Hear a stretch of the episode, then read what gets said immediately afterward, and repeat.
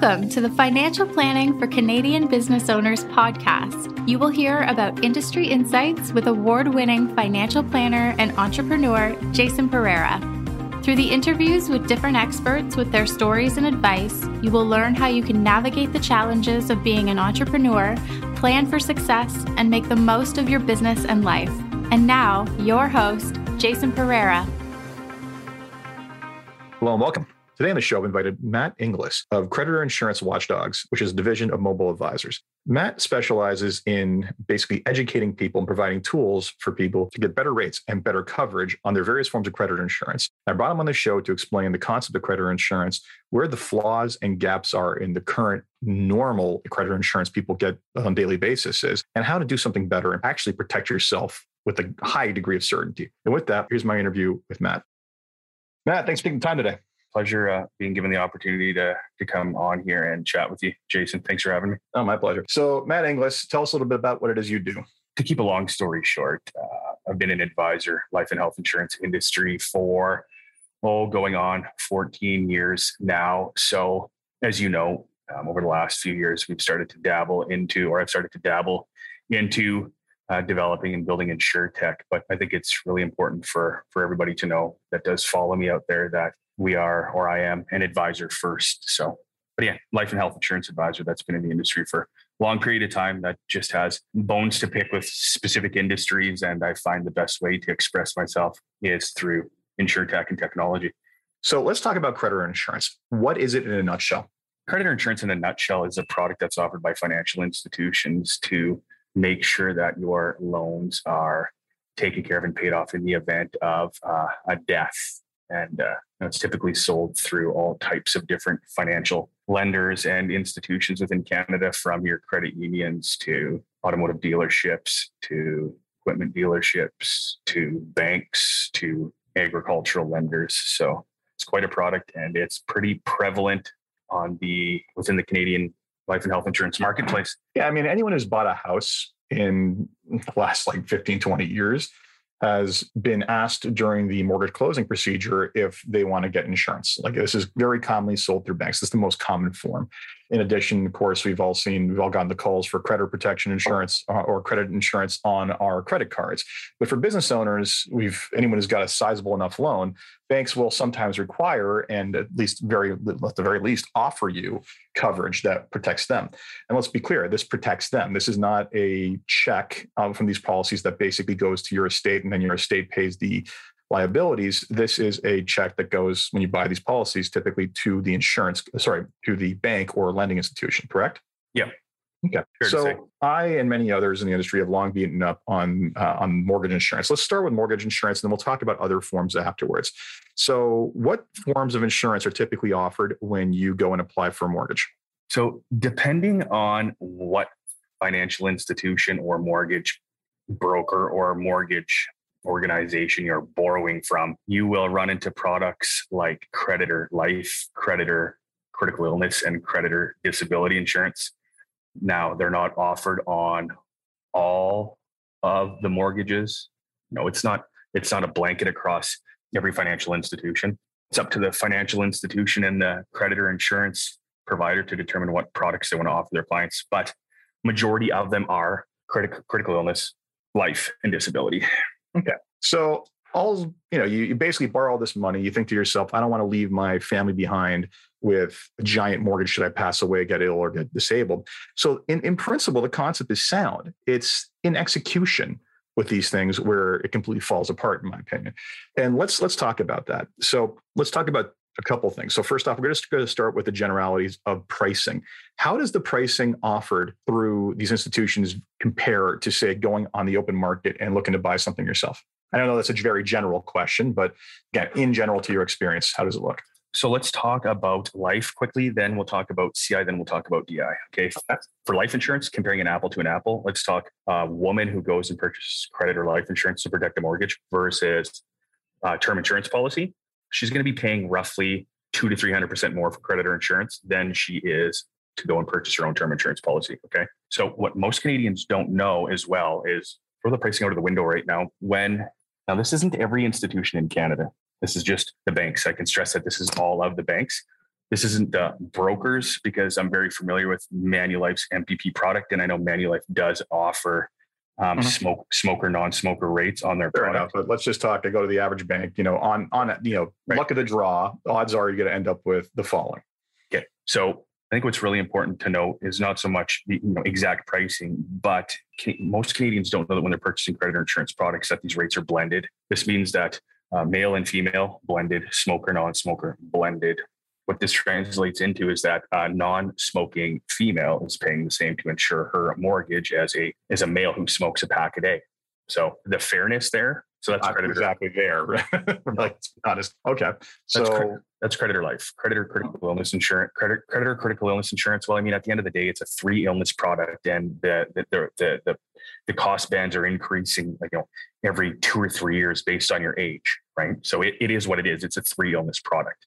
Uh, going into disability insurance, creditor disability insurance, creditor disability insurance again is is blended. So male, female, smoker, non-smoker. It's blended. But what's even worse is that all of the OC classes are blended as well. So occupation like, classes being different occupations have different levels of risk for becoming disabled. Yeah. So instead of instead of parsing those out and saying, you know, you're behind a desk in a bubble wrapped room yep. versus you're, you know, climbing a high wire on a job site you know very different. I mean those are two very extreme nuance, uh, basically joke examples but yeah this is where just an example where i'm coming from on this. No it's bang, it's bang on. Like a female accountant that sits in an office all day is going to be paying the same to protect her mortgage payment from disability as a guy that is swinging a pipe wrench with a smoke in his mouth standing on uh, on the rig floor as a roughneck. And there's absolutely nothing wrong with being a roughneck, but the reality is that there's a big risk difference between a roughneck and an accountant. Right. So bottom line is pricing can actually benefit some at the detriment of others, essentially. And that's that's largely done for simplicity of issuing of this stuff, right?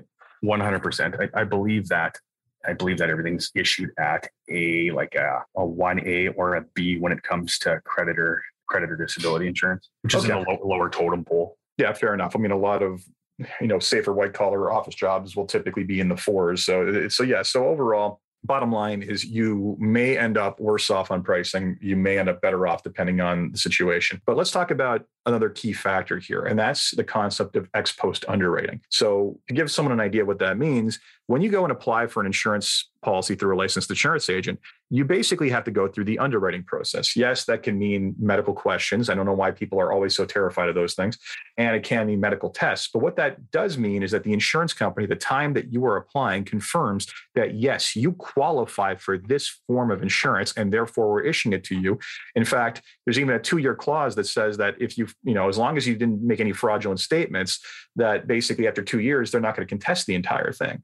So, from a standpoint, like there's a guarantee there is that you keep paying for this thing and we will pay you when event when the event happens. How does that contrast with how underwriting happens in the creditor market? I don't want to talk about underwriting because underwriting is underwriting. And if you get it right, you get it right. And if you get it wrong, you get it wrong. It's black and white from an underwriting perspective. It's a black and white answer. The issue is, is that you have people that, that know absolutely nothing about life insurance going through questionnaires with you, people that know absolutely nothing about this industry, quickly shuffling you through three or four questions at the end of probably a one or two hour business loan appointment or farm loan appointment or mortgage appointment uh, or mortgage appointment. These aren't pe- people that specialize in this stuff. This would be like sitting, it's no different than sitting down with me, your life insurance advisor. And at the end of me putting your life insurance policy in place, pushing a bunch of business loans in front of you saying, Hey, guess what? I'm your business lender now think about that. Like reverse that role. Yeah. Logically, does that make any sense whatsoever? So underwriting, Jay, is it's black and white.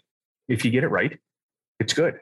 But it's not about it's not about whether or not to get it right. It's about the professionals that help them get it right and out and the seriousness of of the simplified questions that these people are answered. Well, that's not, the problem. They're, is down to like four questions, which are omnibus, right? Like that's yeah. there's right. So I'll give you perfect examples. I I remember one time way back, I had a client who uh, the previous firm who uh, came in. He's like, "Well, ha, you guys couldn't get me life insurance last month, but I got it from the bank for my mortgage." And I'm like, "You had a heart attack four months ago.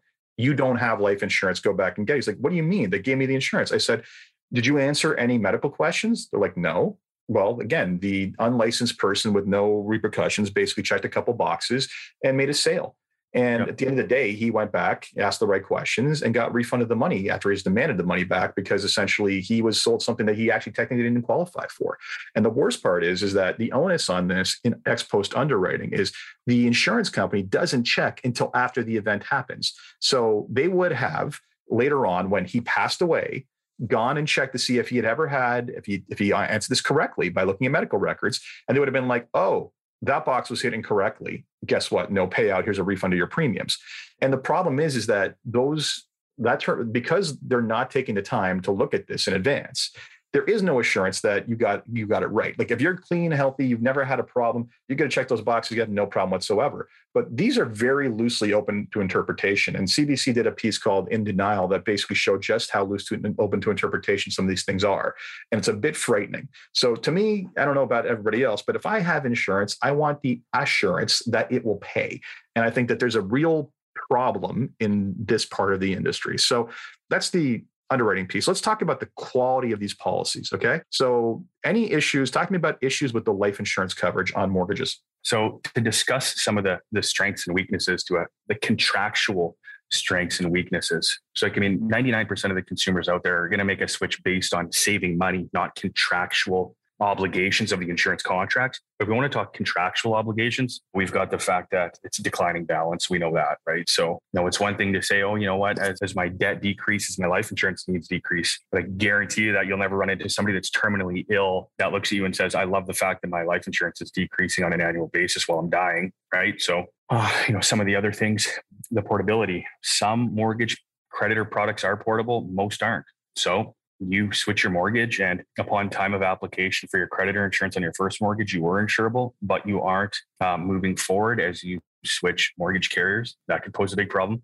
as well as convertibility. There comes a point in time in everyone's life where it's no longer about renting insurance and protecting debt. It's about it's about buying insurance and protecting estate and legacy and inheritance and tax.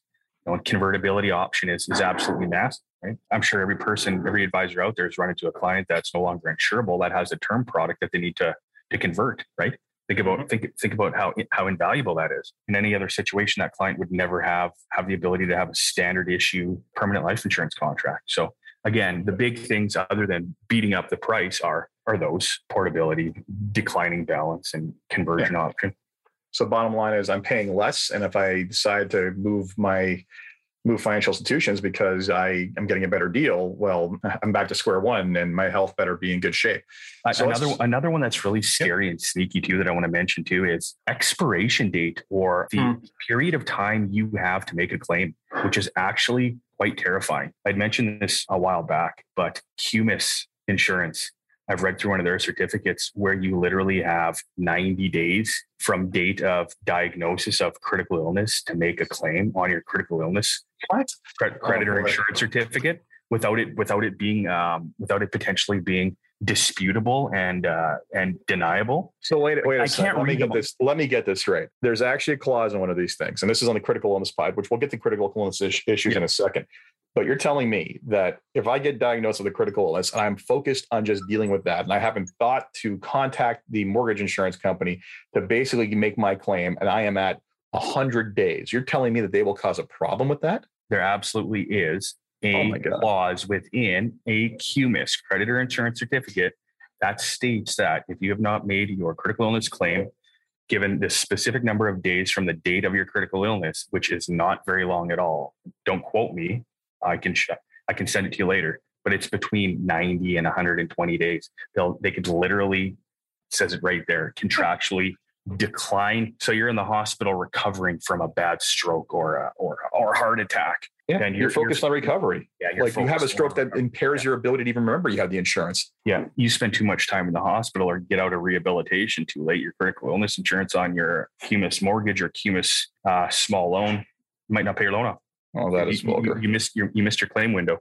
Wow, that I've never seen before. All right, let's talk about we talked about life insurance, talk about critical illness. What are the other limitations to critical illness in the creditor insurance world? Again, some of the things that, uh, that I've just disclosed, it's just the, it's the loose underwriting. It's the lack of questions that are asked in order to to gain access to a product that may or may not cover you. So it's it's not about it's not about in the back end when they're underwriting it upon time of this or that because You know, at the end of the day, all underwriting companies do this everywhere. It's how loose this product is offered to people up front. And it's Mm-hmm. and it's sold by people that don't know what they're doing. They don't know what they're doing. Where people go into mortgage brokers, banks to get financing. I mean, I just don't think that there is a person will likely go in and get a small business loan as a 20, 30, 30 year old, or go in and buy a mortgage or, or, or go out and take money out to, to purchase their first piece of farm machinery they will make these transactions in their life probably prior to making their first serious life health critical illness disability insurance purchase. That makes sense, right? So, what's going on here on the grand scheme of things is that the first opportunity that a Canadian consumer has to learn anything about life, critical illness, or disability insurance is being taught to them by a banker who knows nothing about it. That's what we're programming people to think is that that is what a life, disability, and critical illness insurance interaction should walk, talk, and be like. And it's wrong. It's wrong. That's not what traditional life and health insurance planning is. That's the real big problem is that people will often go to their banker, mortgage broker, automotive dealership, whatever, and be offered life and health insurance products prior to a Canadian consumer actually understanding what the process is. That's the easiest way for me to explain one of the biggest dangers of all of this is that this is the standard that Canadian consumers set the bar at when it comes to purchasing life and health insurance products because they because they're supposed to trust people. yeah. But let's okay, and fair, and I can echo those those concerns. But let's get into the specifics of the contract, right? So the the underwriting's loose.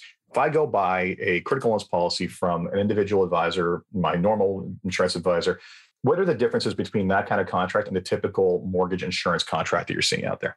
So, first issue with creditor insurance contracts is that it does limit you to only being able to make a claim in the event that you're diagnosed with one of three critical illnesses. Where we know within the marketplace that there's, uh, there's critical illness products that offer up to 32 illnesses. So that's the first thing. It's and but let's let's expand on that for a sec because here's the thing about that. This is not a, an immaterial point. Now, the big ones by far are the biggest one by far is cancer. It's like almost two thirds of claim, and then we got heart attack and stroke and open heart surgery, which are the which basically encompass about 90 some odd percent of claims. Some of them I've seen don't even cover open heart surgery. They only cover the, the, the other two, right? Mm-hmm. So, you know, you have to, so you have a choice either so it's a perverse choice. Either wait for the heart attack or get the intervention in the first place, which mm-hmm. is ridiculous.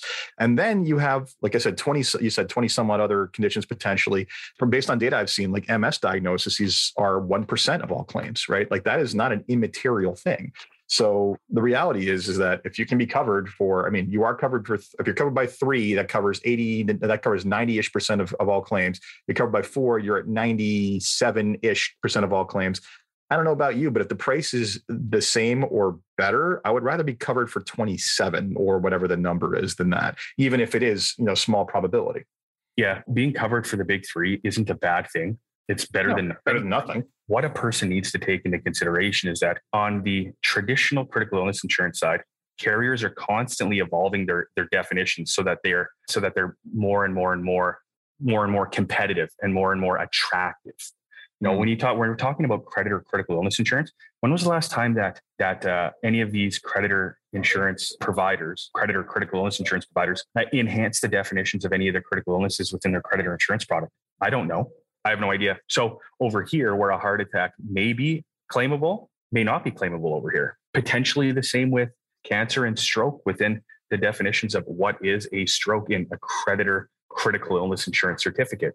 They don't have to compete over here it's just a creditor insurance certificate. When you purchase creditor when you purchase critical illness insurance in the open marketplace in order for the carriers to compete with each other they have to constantly be evolving and bettering their definitions of what a critical illness is and when they will pay. So that's critical illness. Let's talk about disability. Uh, how does disability differ from a typical disability policy someone would get from an advisor or heck even their even their group insurance policy plan creditor disability insurance is not meant to be a disability insurance product that is inclusive. It has nothing to do with your income based on it's based on a payment, which I like. I do like that, right? So if I wanted to go out and buy a disability product to protect my disability or my mortgage payment, I could do so in addition to the disability benefits that I have that are protecting my income. Okay. So again, creditor disability is not inclusive. The same with the product that we use to replace creditor disability insurance, which is a pretty much mirror imaged product of what banks use. However, the product that we use, it's traditionally underwritten. Uh, the client has the option between whether or not they would like their monthly mortgage payment payable for two year, five year, or to age 65 and then if they do want it to age, or if they do want it payable for five years or to age 65, then we can increase the definition of disability, right? So again, there's a lot of product in the in the traditional marketplace that looks like the stuff that creditor insurance providers are offering. It's just fully underwritten, and uh, it comes with the ability to to select an occupation class and smoke. Okay, so you, you have that, but in, in general, also, I mean, to my experience, tell me if I'm wrong here. Typically, what I see on mortgage insurance policies is a period of up of coverage of up to two years. Is yeah, about right? Yep. Yeah. So, and, and here's the stats on disability the probability on being disabled at some point in your life for a period of longer than 30 days is somewhere in the neighborhood of about one in four, three to one in four, depending on white or blue collar jobs. But the probability of going back to work after the disabilities lasted two years is damn near zero. So the reality is, is that that coverage drops out at the moment in which you know you're not going to be able to work, which is sure, okay, you can argue CPP disability kicks in, but man, I don't know about you, but I would much rather not have to worry about my mortgage once I know there's no chance of me working. Yeah, I mean, it is what it is. My thoughts on that are if the bank tried to increase the the payable period it likely wouldn't fly with consumers. They'd say it costs too much, we're going to cancel it. You got to remember that credit. Well, I mean, this is, but this is the entire thing. It's a composition. Like yeah. the, the entire thing is packaged as a do you want fries with that? Look at this giant payment you just agreed to for your mortgage. Here's this tiny little thing to protect it, right? And yeah. it's made to, it's designed to be appealing to say yes. And it's yeah. designed to be easy to say yes. It's not actually designed to educate the client as to what's best for them and actually deliver true value to them. This circles back to believe it or not, despite what we think, the Canadian consumers uh, usual, typical first uh, life and health insurance interaction is with their lender or mortgage broker, right? So, mm-hmm. what do mm-hmm. they know? What do they know? They don't know anything all they know is their creditor insurance product. They have no, they know absolutely nothing about traditional life and health insurance space because they're bankers and lenders, which doesn't make any sense at all. But I mean, that's what that's where this whole problem stems from, anyway, right? Absolutely, unfortunately. So, with that being the case, let's move on from the traditional mortgage coverage. What other forms of coverage are are the big ones that business owners need to be aware of or typically pursued for? So we'll split them into primary, secondary, and junk. Okay. So the primary creditor insurance products that people really need to pay attention to because they're really going to be taking a bath are mortgages. I'm not picking or trying to be uh, rude when I, when I say when you get older, start paying attention, but when you get older, start paying attention because this uh-huh. is when creditor insurance costs per thousands really start ramping up. And the price bands go from increasing every five years to every year. So your creditor insurance is jumping in price on you every year. So as you get older, start paying attention to this stuff. The rule of thumb, the more your debt, the older you are, the more you're going to be spending on creditor insurance products. So again, primary creditor insurance products that you want to be really pay attention to: mortgage, big farm, big farm loans, big agricultural loans, big business loans, any big commercial loans. You really want to start paying attention to that stuff. That's our primary creditor insurance products. And when you get into your secondary creditor insurance products that you might want to start paying attention to, that's your personal loans, personal lines of credit, automotive loans. Like I mean, you can go and buy a truck for one hundred and twenty thousand dollars for one hundred and twenty thousand dollars you can literally go and buy a new Ford tomorrow that will cost you the same as a used Ferrari. So you get a you get a guy that's in his 50s and 60s insuring insuring that stuff with uh, with creditor insurance product. It's going to cost a lot of money. Same with equipment dealerships too. You know, guys walk in and spend a few million dollars on combines or or or, or heavy machinery or or whatever. It's in that stuff too. So again, you got to pay attention to that stuff. And then we get into the really, really junky products that you should just cancel and never look back on. And that's primarily credit cards. Yeah, those ones are terrible, honestly. Yeah, absolutely yeah. terrible. Criminal. Yeah. But again, primary, secondary, and junk. Identify the primary. And then when you when you've identified the primary product that you want to replace for your client, go start digging up the secondary stuff. Because the likelihood of them having primary or creditor insurance on a primary loan is gonna it's just going to be a spill off. They're going to they're likely going to have it on everything. If they're a believer in insuring their million dollar farm loan or their million dollar mortgage, they're probably going to be believers in making sure that they insure every line of credit and loan that's that they run through their financial institution as well. So let's talk about let's give a real life example. Okay. Like you've built these tools that basically help business owners and advisors better understand how much this is costing them. So we did a quick example here of trying to replace all three forms of insurance for a 55 year old male. Can you uh, let's let's talk about the results there. What you know, what is it likely that I'm paying at the bank versus what I'm paying if I was to go and talk to a licensed advisor and if I was to get properly underwritten, right? And this is on, you know, the example we used here is comparing to the bank coverage. It was so the biggest coverage you can get on you know this type of product from a blue bank who will not be named, seven hundred fifty thousand of life, three hundred thousand critical illness, and about three thousand a month of disability, which is the most they, they would give you. So let's see what this. Uh, how does this compare? Yeah. So let's say we've identified one of our clients as a 55 year old male non-smoker with a 4A OC class. Because when we're comparing traditional disability to creditor disability insurance, we're actually using a product that takes OC class into consideration which means your disability insurance is priced on the risk of your occupation. But, anyways, let's say, for instance, that 55 year old male with that $750,000 mortgage said that he plans on paying the mortgage off over the next 15 years. So said bank would charge me, based on what you're telling me here, 4680, so 4,680 a year for yep. that 750,000 of insurance. Alternatively, what am I looking at as an alternative? So, what we want to make sure we do is offer three term insurance rates because we want to make sure that we're helping whoever's using our tool align the length of the term with however with whatever the length of the repayment period for their client is. So in this situation, if this 55 year old male wanted to purchase a $750,000 term 10 policy, we're looking at 2130 a year, a term 15 policy for 750k, 3352 a year, a term 20 policy, 3930 per year. So the options range from saving the client between $2,500 a year to about $700 a year. Yeah, but I mean, you know, assuming this is a, for example, 10 year term loan or whatever it might be, you know, we're talking about more than double the cost, right? So not immaterial in any way, shape, or form.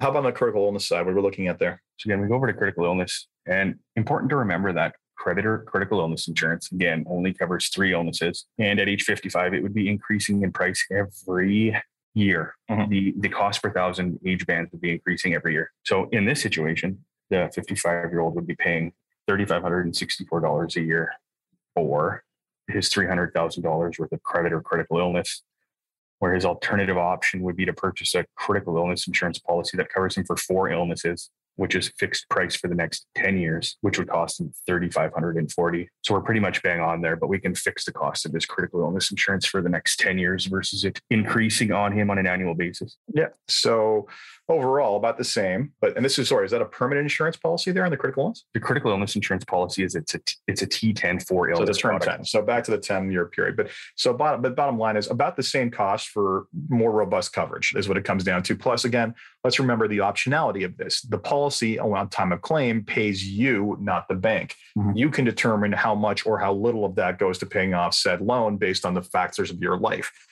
and again the portability so let's go on to the last one disability how does that look different so again if the client if the 55 year old male, male were to become disabled now remember even though the client's payment with a mortgage that big is probably going to be upwards of four to five thousand dollars remember creditor critical illness insurance is limited and on the specific certificate that we're talking about today the bank would only pay or pay a maximum of $3,000 disability benefit. So if we compare the cost of a $3,000 disability benefit mm-hmm. credit creditor disability insurance benefit versus him buying his own his creditor disability insurance benefit would be costing him $1562 per year that's likely a 60 day elimination period if he went and bought his own non-inclusive disability insurance payment protector for 3000 with a 60 day elimination period at a 4A OC class, his payment's $1,212 per year. So he saved about $350 there, or without charging the client anymore. And we could take him from his creditor critical or his creditor disability insurance, which is a